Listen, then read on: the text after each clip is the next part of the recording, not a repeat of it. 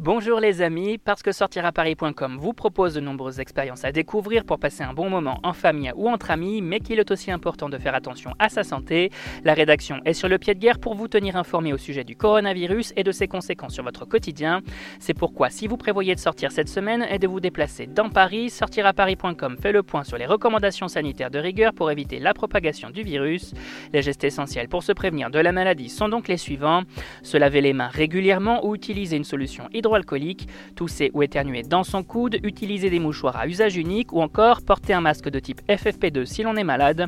A noter que si vous revenez d'une zone fortement touchée comme la Chine ou l'Italie, d'autres consignes sont à respecter comme surveiller sa température deux fois par jour, surveiller l'apparition de symptômes d'infection respiratoire, éviter tout contact avec des personnes fragiles, femmes enceintes, malades chroniques et personnes âgées, éviter toute sortie non indispensable ou encore privilégier le télétravail.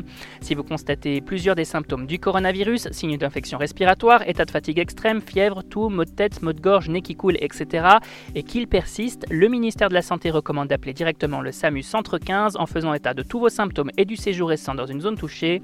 On fait donc bien attention avant de sortir, mais on en profite quand même pour découvrir toutes les activités et animations que Paris a à nous offrir cette semaine. Plus d'informations sur notre site www.sortiraparis.com. Bonne semaine les amis et bonne sortie